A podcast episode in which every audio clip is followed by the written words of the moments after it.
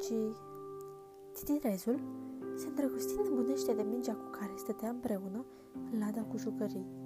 O și cerut de soție. Suntem făcuți unul pentru celălalt, îi spuse. Tu sari, iar eu dansez. Facem o pereche minunată. Da, dar din păcate mingea era foarte încrezută și refuza titirezul pentru că dorea ceva mai mult. Eu sunt tot timpul în aer, iar logonicul meu este un rândunel. Numai cu el mă voi căsători. Într-una din zile, mingea dispăru. Titirezul a crezut că s-a căsătorit cu logonicul pe care și-l alesese, dar nu putea să o dea uitării și era cu gândul numai la ea. Zilele treceau și pe rândunelul tot vedea afară în curte, dar pe minge nu a mai văzut-o. Se uita mereu la rândunel. Acesta, împreună cu rândunica, își rănea puii, îi învăța să zboare. Toamna au plecat spre țările calde.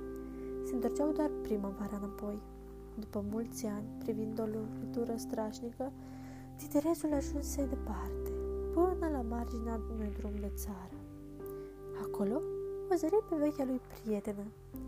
Avea culorile șterse din cauza timpului petrecut în ploaie și vânt, dar, cu toate astea, Titerezul o recunoscu și o ceru din nou de soție, iar mingea, căreia de mult nu mai stătea gândul la rândunel, acceptă bucuroasă, cu toate că și Titerezul avea carcasa crăpată și culorile mai șterse de când nu se mai văzuseră.